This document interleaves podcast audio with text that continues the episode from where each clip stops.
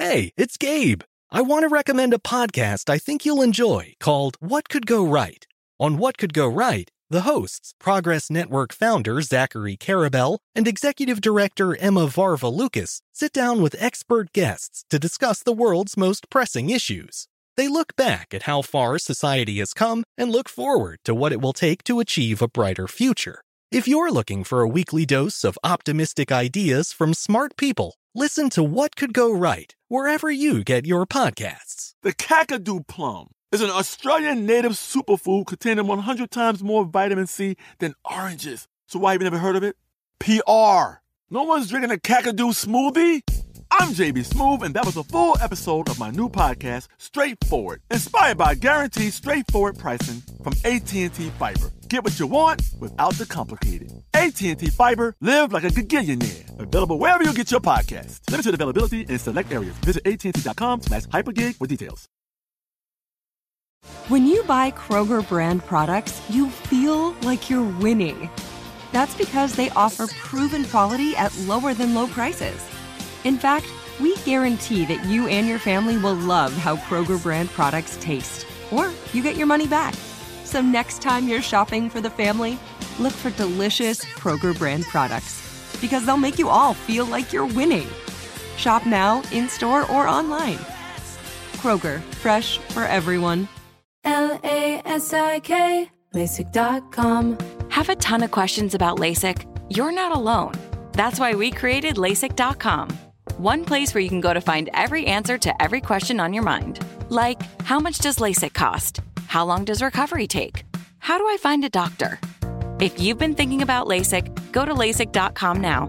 Yeah, LASIK.com. Easy to remember, so you know where to start. L A S I K, LASIK.com. Hey y'all, we're rerunning two episodes today. Enjoy the show. Hi, I'm Eves, and welcome to This Day in History class, a show that uncovers a little bit more about history every day.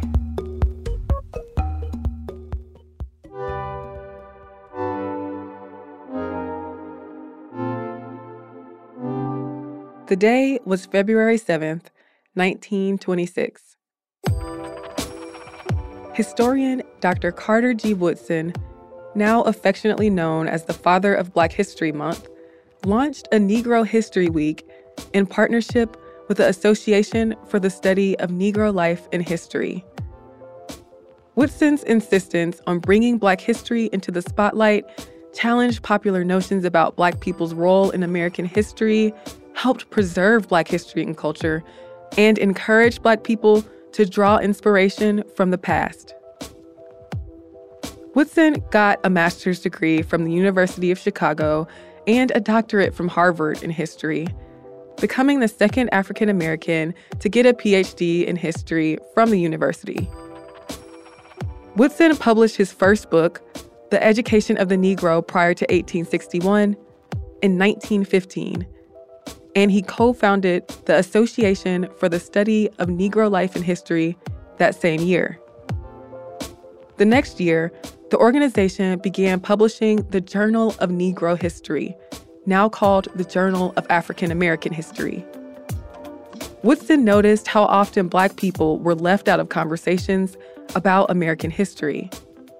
And when Black folks were depicted, they were often portrayed as racist misrepresentations and stereotypes, like in the 1915 film The Birth of a Nation.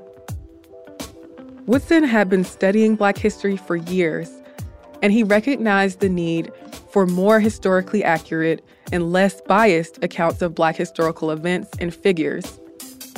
His philosophy was that history is more than just facts about the past history should be balanced and acknowledge the true role of Black people in it without distorting facts.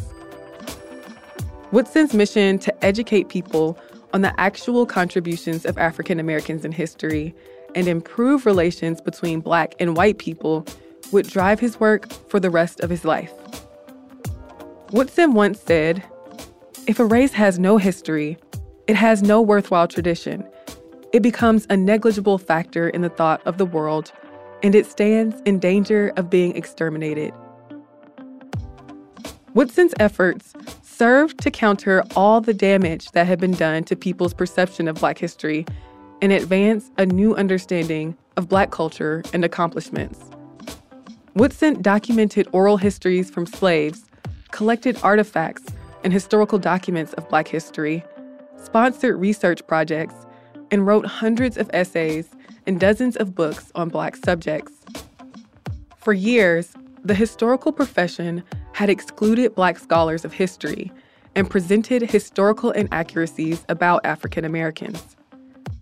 But there was no organization Black historians were welcome to join at the time. White publications often rejected research on Black history, and libraries and archives didn't carry primary materials about African Americans.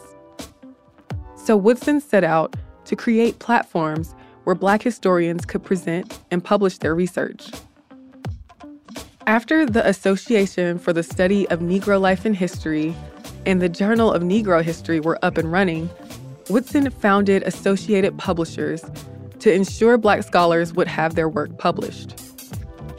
These organizations did face financial setbacks, despite the fact that they were able to secure some funding from Black scholars and major institutions.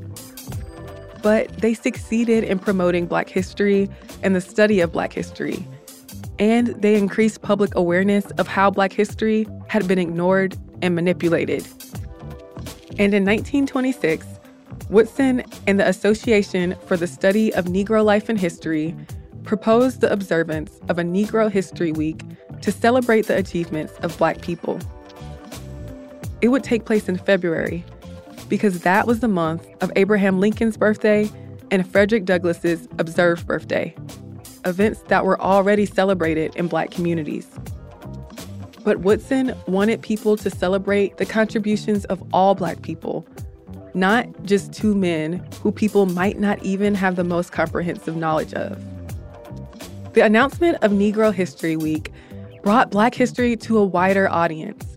Schools around the United States began including curriculum to celebrate Negro History Week, and Black history clubs began forming.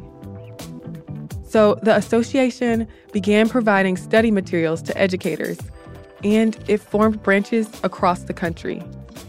And in 1937, the Association for the Study of Negro Life and History began publishing the Negro History Bulletin, now called the Black History Bulletin. Its goal is to provide educators with peer reviewed information about the history of Africans and people of the African diaspora.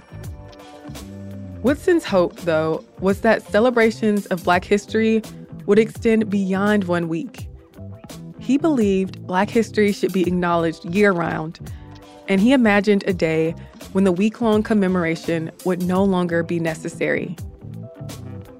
As early as the 1940s, people began celebrating Black history throughout the month of February. And in 1976, the Association for the Study of African American Life and History, which had recently changed its name to exclude the word Negro, declared February Black History Month.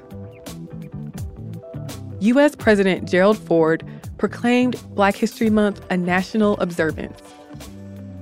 Debate continues over the necessity of Black History Month. Some claim the celebration of Black history shouldn't be confined to a single month while others claim the commemoration is racist.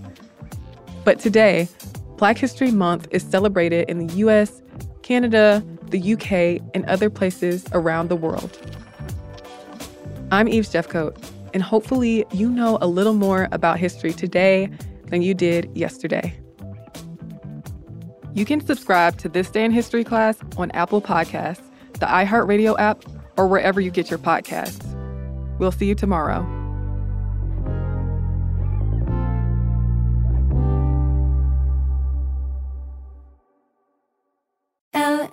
L-A-S-I-K, LASIK.com. Have a ton of questions about LASIK? You're not alone. That's why we created LASIK.com. One place where you can go to find every answer to every question on your mind. Like, how much does LASIK cost? How long does recovery take? How do I find a doctor? If you've been thinking about LASIK, go to LASIK.com now. Yeah, LASIK.com. Easy to remember, so you know where to start. L A S I K, LASIK.com. When the Taliban banned music in Afghanistan, millions were plunged into silence. Radios were smashed, cassettes burned. You could be beaten or jailed or killed for breaking the rules. And yet, Afghans did it anyway.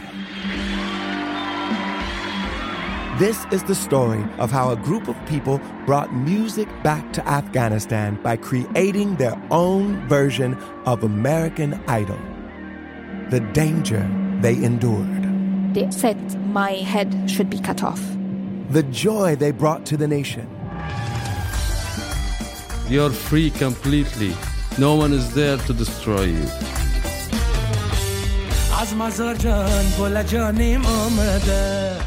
I'm John Legend. Listen to Afghan Star on the iHeartRadio app, Apple Podcasts, or wherever you get your podcasts. A new season of Bridgerton is here. And with it, a new season of Bridgerton, the official podcast. I'm your host, Gabrielle Collins, and this season, we are bringing fans even deeper into the ton. Colin Bridgerton has returned from his travels abroad. Is betrothal written in the stars for the eligible bachelor? Meanwhile, the ton is reverberating with speculation of who holds Lady Whistledown's pen. We're discussing it all. I sit down with Nicola Coughlan, Luke Newton, Shonda Rhimes, and more to offer an exclusive peek behind the scenes of each episode of the new season. Watch season three of the Shondaland series on Netflix. Then, fall in love all over again by listening to Bridgerton, the official podcast, on the iHeartRadio app, Apple Podcasts, or wherever you get your podcasts. Subscribe to catch a new episode every Thursday. Hey, girlfriends, it's me, Carol Fisher. I'm so excited to tell you about the brand new series of The Girlfriends. In season one, we told you about the murder of Gail Katz at the hands of my ex boyfriend Bob. At one point, a woman's torso washed up on Staten Island and was misidentified as Gail. She spent nine years in Gail's grave, and then she just disappeared. It's almost like it's become this moral obligation to find her. And that's what we're going to do find this missing girlfriend and tell her story. With the help of some of your favorite girlfriends from season one, like my producer Anna. Oh my God. My friend Dr. Mindy Shapiro. Hi, it's Dr. Shapiro, and I'd like to speak with the deputy medical examiner. And of course, Gail's sister, Elaine Katz. Having no closure, it kills you. Join us as we try to solve a 35 year old cold case. It's not going to be easy, but it's going to be one hell of a ride. what? I can't believe this. Listen to season two of The Girlfriends, Our Lost Sister on the iHeartRadio app, Apple Podcasts, or wherever you get your podcasts. Hello, everyone. I'm Eves. Welcome to This Day in History class, where we take a tiny bite of history every day.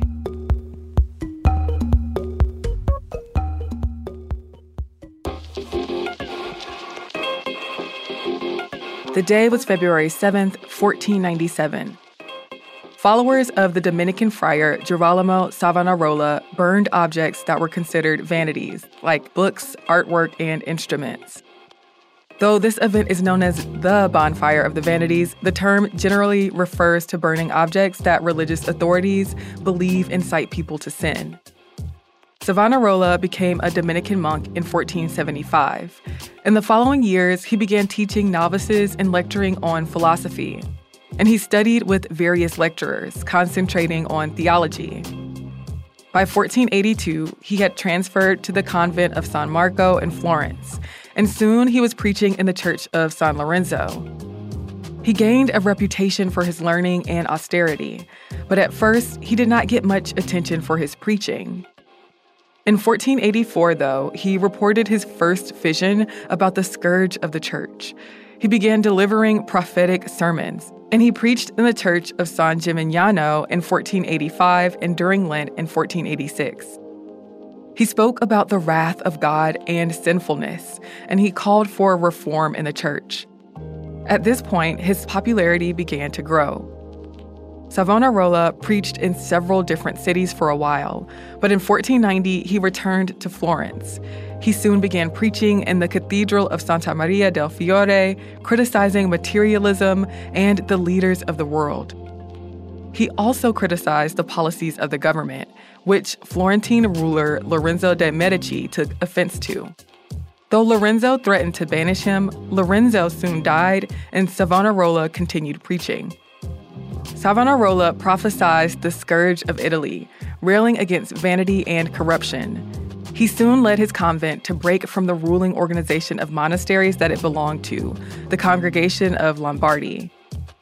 He advocated for other convents to do the same, and he ordered that his monks give up their possessions so that they could raise money for impoverished people. Once Medici rule ended, he began suggesting new policies in his sermons. Plus, his prophecies were panning out. Savonarola quickly became a political authority. He did not hold public office, but under his guidance, a new republic was established in 1495. He immediately set out to help impoverished people, demanding more jobs and telling the churches to melt their gold and silver to buy food for the hungry. He also called for more modesty. Songs deemed profane were replaced with hymns. People began wearing unadorned clothing, and art and other inappropriate objects were burned. Savonarola did have enemies like the Arrabbiati and the Tiepidi, but he continued to pursue drastic reform in light of the abuses of the church. He denounced jokes, sex, gambling, nude paintings, jewelry, and other luxuries, as well as the humanistic culture of the Renaissance. He shut down traditional festivals and replaced them with religious festivals. In 1497, his supporters gathered donations from Florentine citizens for a fire of repentance. On February 7th, they carried vanities, objects like mirrors, dresses, and cosmetics, to a fire in the Piazza della Signoria and burned them. This wasn't the first bonfire sponsored by the Dominicans, but it is one of the most notable ones. Pope Alexander VI ordered him to stop preaching, but he refused. In May of 1497, the Pope excommunicated Savonarola, who did not stop preaching until March of 1498. Just two months after his last sermon, after being convicted of heresy, Savonarola was burned at the stake. I'm Eve Jeffcoat, and hopefully you know a little more about history today than you did yesterday. Spend some of your daily social media time with us at TDIHC Podcast. Or if you would prefer to email us, you can send us a message at thisday at iheartmedia.com. I truly hope you enjoyed today's show. We'll be back tomorrow with another episode.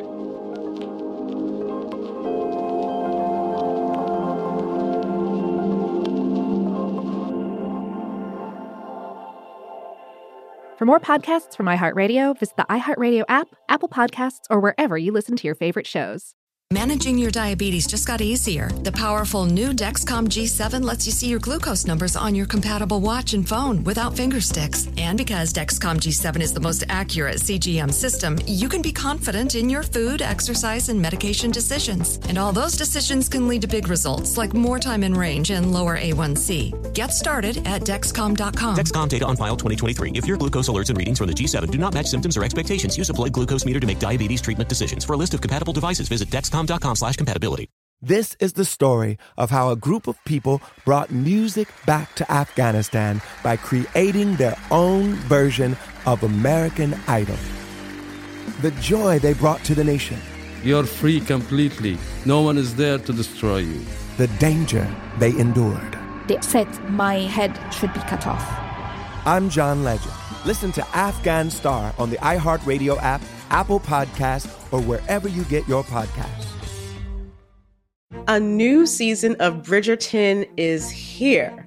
And with it, a new season of Bridgerton, the official podcast. I'm your host, Gabby Collins, and this season, we are bringing fans even deeper into the ton. Watch season three of the Shondaland series on Netflix. Then fall in love all over again by listening to Bridgerton, the official podcast, on the iHeartRadio app, Apple Podcasts, or wherever you get your podcasts. Subscribe to catch a new episode every Thursday. Hey, girlfriends, it's me, Carol Fisher, back with another season of the global number one podcast, The Girlfriends. Last time, we investigated the murder of Gail Katz. This time, we're uncovering the identity of the woman who was buried in Gail's grave for a decade before she disappeared. Join me and the rest of the club as we tell her story. Listen to season two of The Girlfriends, Our Lost Sister on the iHeartRadio app, Apple Podcasts, or wherever you get your podcasts.